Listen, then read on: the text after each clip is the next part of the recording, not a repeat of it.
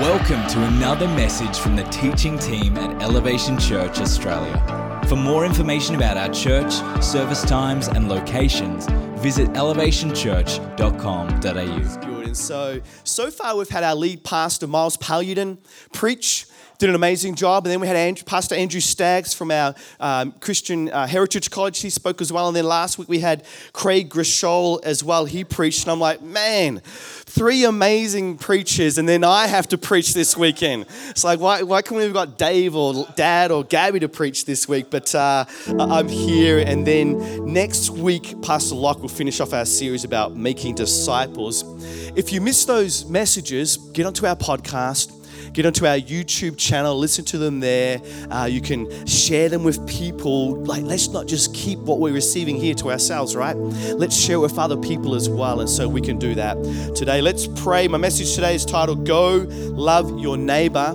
Let's pray this morning. Heavenly Father, I thank you for just a great day today as we've, we've praised and worshiped you, and children have been dedicated, and we've said we're going to support them and they're going to follow you, Jesus. I pray right now that we would hear from your word, we would continue to hear from you. As we delve into your scriptures, Lord God, we thank you for that in Jesus' mighty name. And everyone said, Amen. Amen. So good. Hey, when I was a kid, um, I lived in a place called North Sunshine, and I was in a. We were in a street called Bangarang Avenue. Like, isn't that the the best name for a street, Bangarang Avenue? And so, if you don't know this, I was actually homeschooled in high school, and uh, I'm pretty normal. Like, there's no, there's no, there's no, there's, there's no problems with me. Uh, we were, we, so so when people ask me what high school I went to, I tell them I went to Bangarang. Grammar. And they're like, oh, that sounds pretty fancy. That sounds pretty legit. So, Bangarang Avenue was the name of the street we lived on. And I've got fond memories of growing up there. And we had some great neighbors who lived there. I remember a, a neighbor we had across the street. She was an elderly lady, and her name was Dot. And we used to uh, bring her bins in for her every week when the garbage people used to come past. Does anyone remember when the garbage used to hang on the back of the garbage truck and they would jump off and chuck the rubbish in the bin? Does anyone remember that?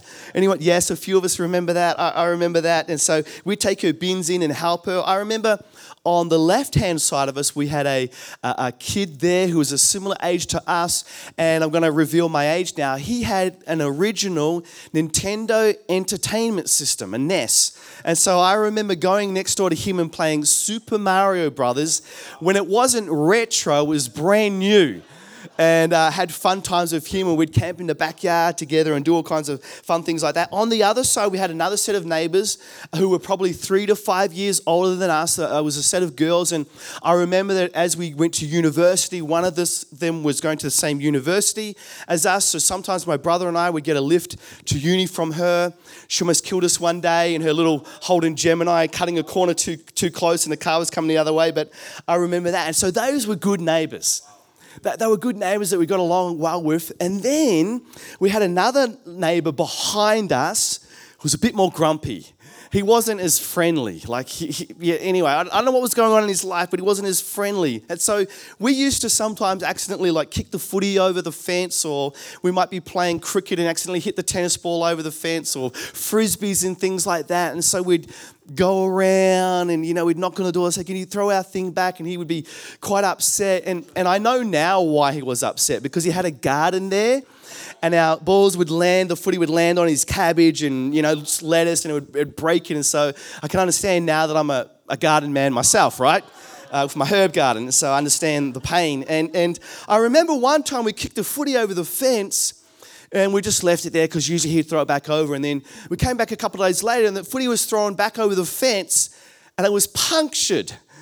He'd like punctured our footy. And, and I remember like, oh, what, what's going on here? And look, thankfully, it was like a pretty cheap footy that dad had brought for us. You know, like, I don't know where he got it from, the bargain basement, but it was a cheap footy, so we, we weren't too concerned. It didn't matter too much.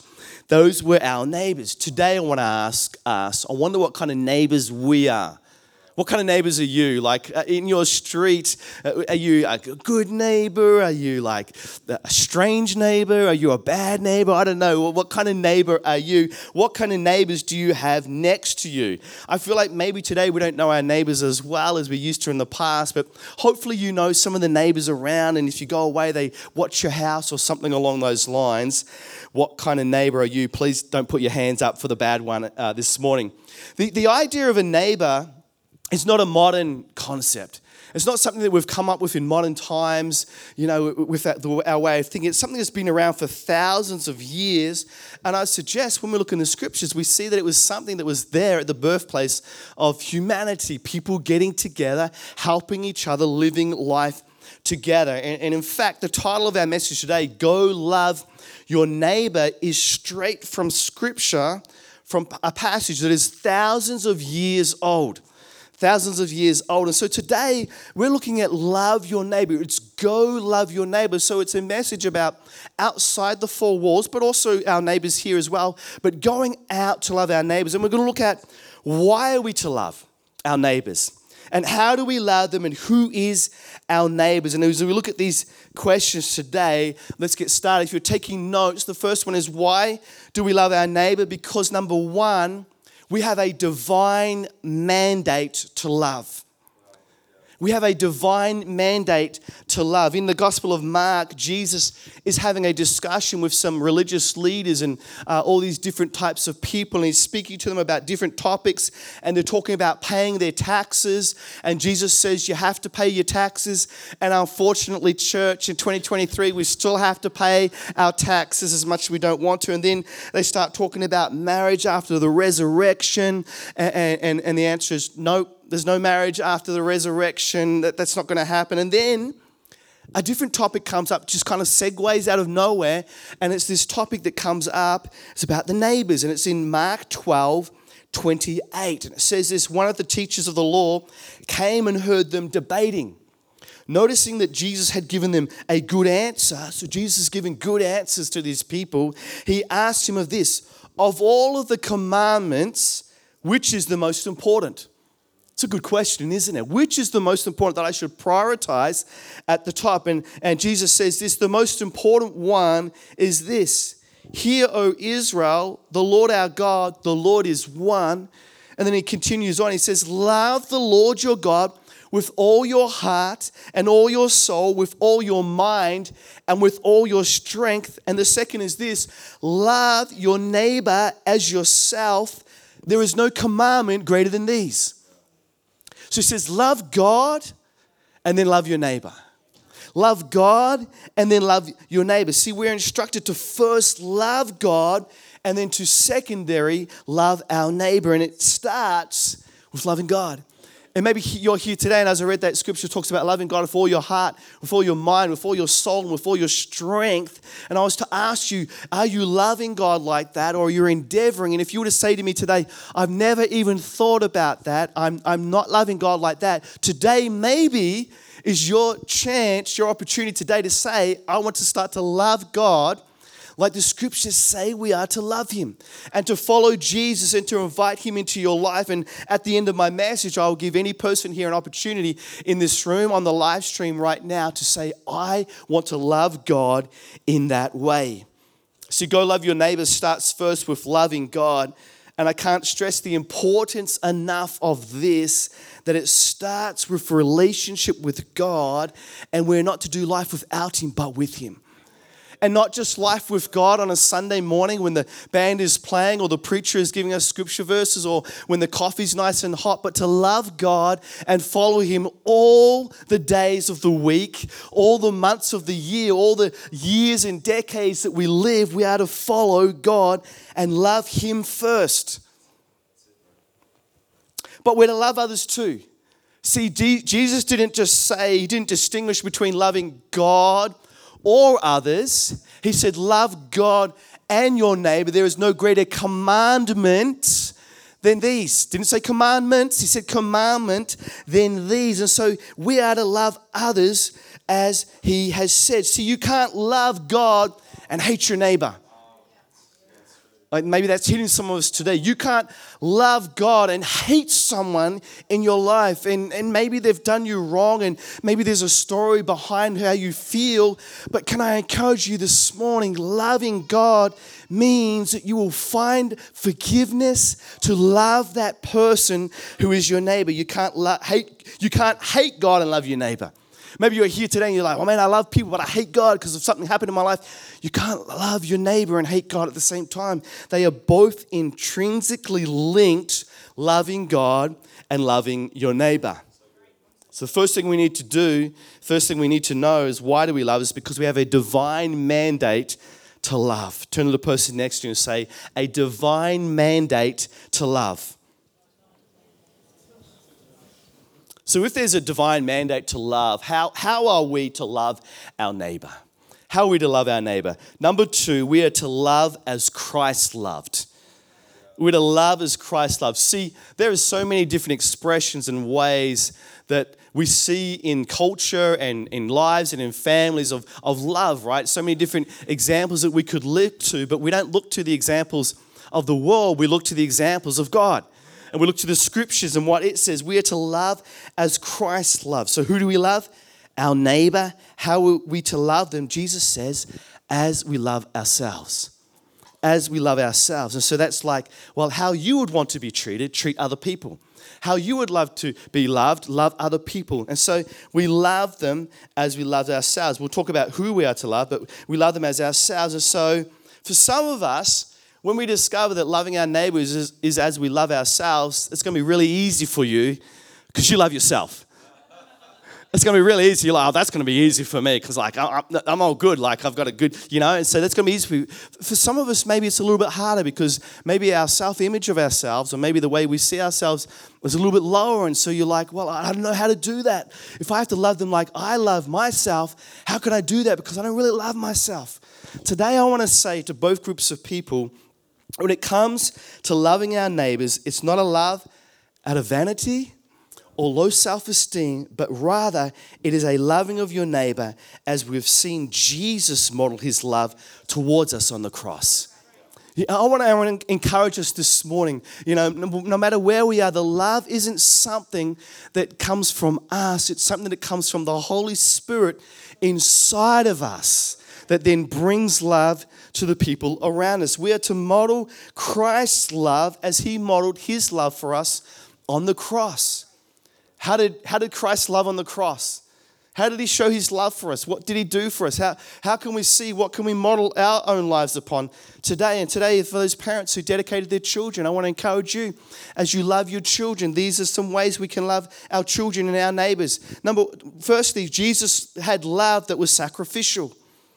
Love that is sacrificial. When we love our neighbor, it is a love that is sacrificial. It cost Jesus to be on the cross. It cost him to leave the heavenly glory. It cost him to come in the, uh, the humanness of a man. It cost Jesus pain and suffering on the cross. It cost him separation from the Father. It cost him. And when we love our neighbor, there is going to be a cost for us. Sometimes it's not convenient to love people. Has anyone ever noticed that?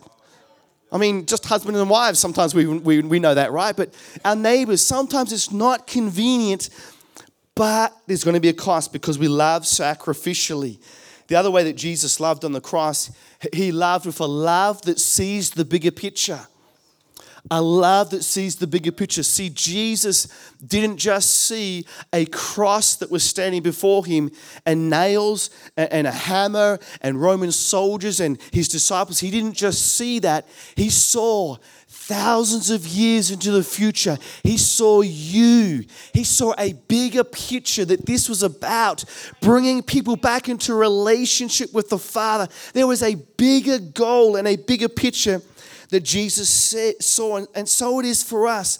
We can love for the future we see in the person who is our neighbor. Maybe they're here right at the moment. They're in this place here, but we can see God, I'm going to love them because I see them over here, a blessed, walking with God, living in a victorious life, uh, overcoming their sin and their, and their, their trials and tribulations. We see a bigger picture.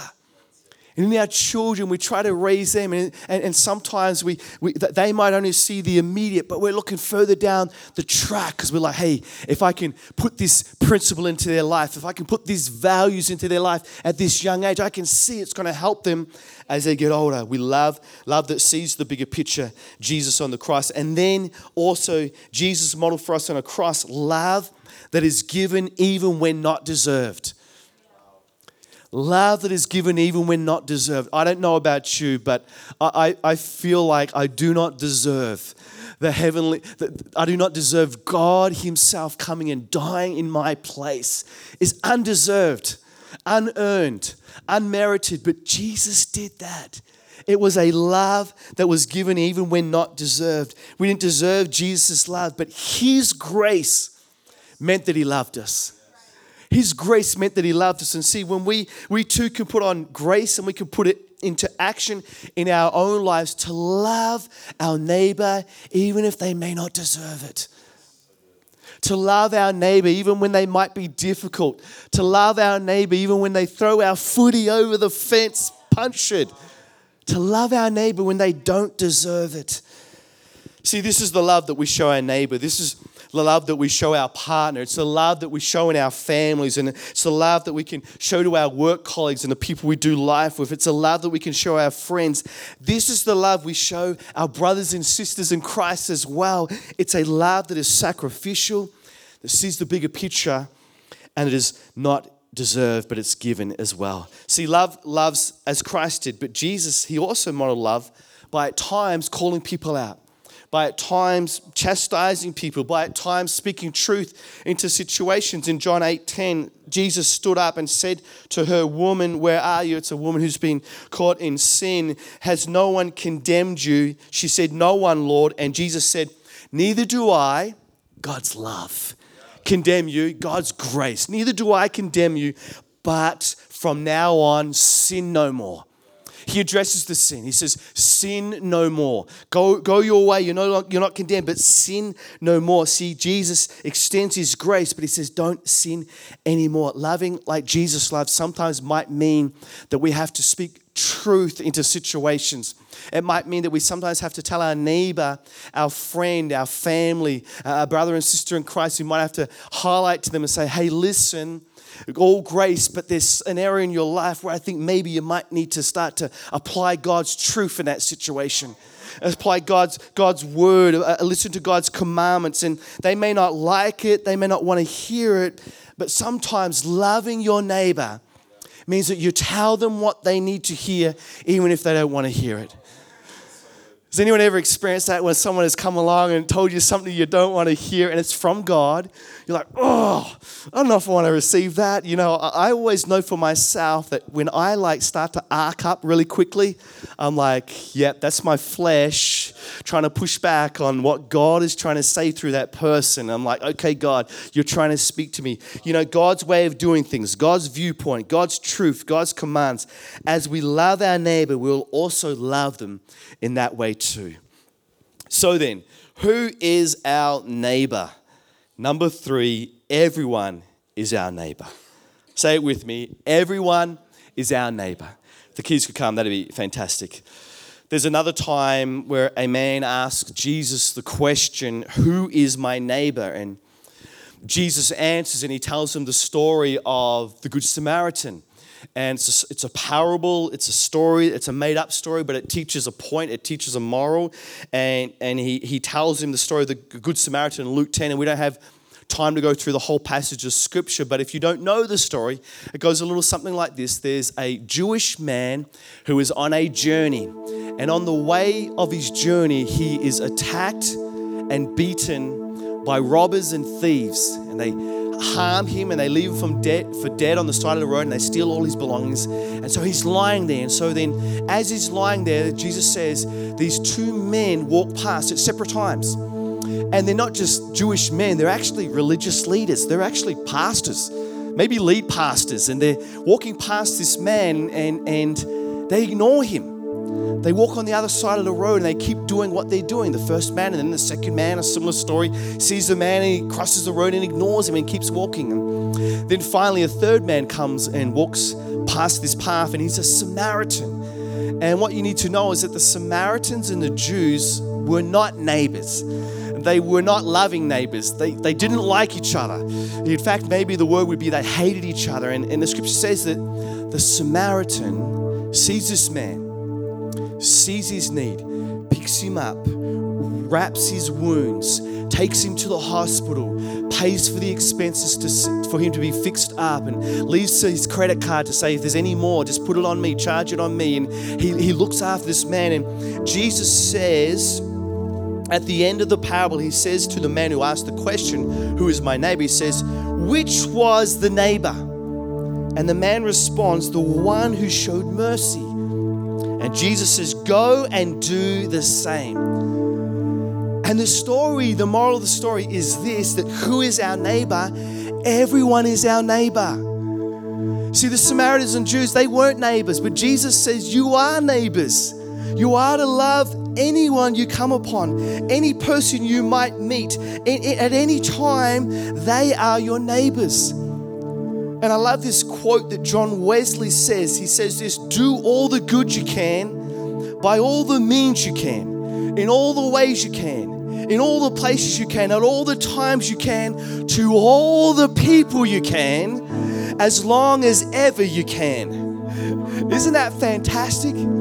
All these things that he says, you know, good, means, ways, places, times, to all the people you can. Do good to these people as they are your neighbors. And just ponder for a minute the word all the people. All the people. Maybe close your eyes right now and ponder the word all the people.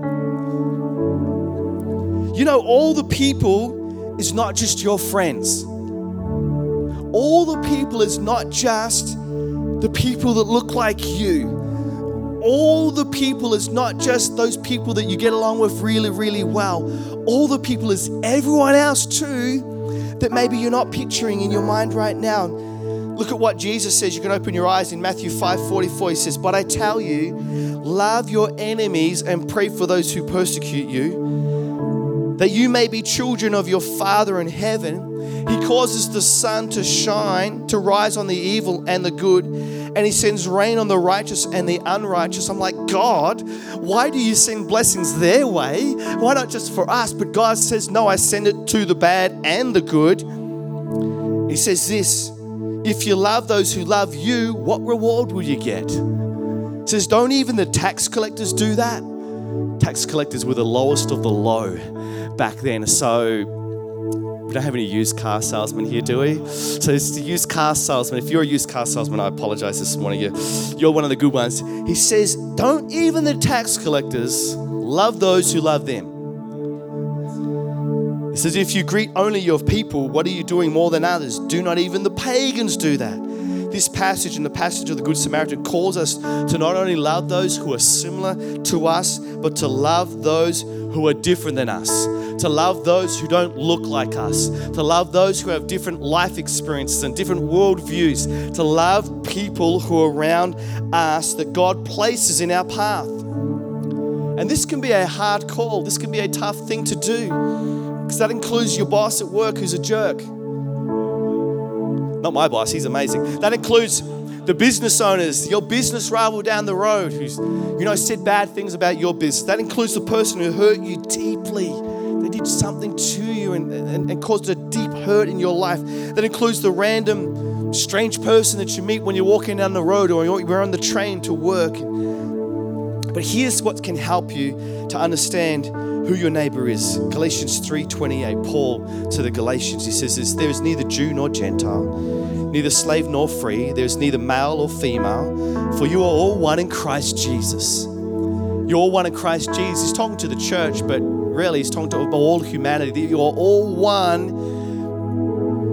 You are all God's love people. See, one of the great messages of the gospel is that we are all neighbors, all equal, all equivalent, all seen in the same eyes before God, all valued, all loved in His eyes. So today, as I finish, I just want to share a couple of really practical thoughts on how we can love our neighbor. And the first thought that I want to share with you is a little bit out of left field from what I've been speaking about, but if you think about it, it, it, it fits really right in. The first way we can love our neighbor is that we will love our neighbor when we have more margin. We will love our neighbor when we have more margin. Let, let, me tell you about this study. There was a study that was done 30 years ago uh, in the US at Princeton University, and they were trying to figure out the right conditions under which good people would act for good or at least be helpful. And so, two psychologists got together and they did this study. And what they did was they got a group of theology students. So, these are people who are studying to go into ministry, who love God, who want to serve God the rest of their lives. And they told them that they were going to be giving a speech in a building a little bit down the, down the road. And they had a speech, one was a speech on a Good Samaritan and another was a speech on why they chose to study theology. And then what the psychologists also did was they arranged for an actor to be on the road, to be on the path that led to the building that they were going to go to. And that person would be coughing, would be lying on the floor, would be looking really sick, really ill, like they needed help. And they wanted to see who would help this people. And what they also did in addition to that was they, they told half the students, You're running late and they told the other half of the students, You've got lots of time to go and do your speech. And they were wondering what the results were and whether there was any difference. And they're wondering, you know, the Good Samaritan people, are they going to be the ones at the stop, or is it going to be the ones who are, are going to study ministry and theology? Are they the ones who are going to stop? And, and what they found was the content of the speech made no difference at all. No difference. It made no difference. The thing that made the difference was how rushed the students thought they were how rushed, how little time they thought that they had. Only 10% who believed they were running late stopped to help. Of those who had plenty of time to help, 60% of them stopped to help this person. And that study highlights to me how the busyness of life will stop us from loving our neighbor. The reality, right? The reality. I'm busy. I've got lots on. I don't have time to pause and help someone. Uh, you know, I've got my own things that are going on. Our busyness will be a hindrance to us going and loving our neighbors. When we have no margin in life, we're going to be too busy to love our neighbors. So I want to say to you today create margin in your calendar, create margin in your life so that when God moments come, and God encounters someone on your path for you to bless them or to speak to them, you have margin in your life to do that, to speak to them. And then the other one, the final one, is we can love our neighbor with a simple question What are you going through? A simple question What are you going through? A simple question What are you going through? What's happening in your life right now? What, what, what things are you facing at the moment? What are you going through in your life? Nothing shows love more than being generally in, genuinely interested in someone's life. And there's a saying people don't care how much you know until they know how much you care. And so today, as I close my message, today, as we close our eyes, I want to invite people. If I want to ask people here this morning, what is going on in your? What are you going through? If you need prayer, I want to invite you to come forward for prayer this morning as the team comes. We're going to pray for you. What you're going through something. We want to come alongside you and love you and, and, and, and be your neighbor this morning. So if you need prayer, come forward. But there's other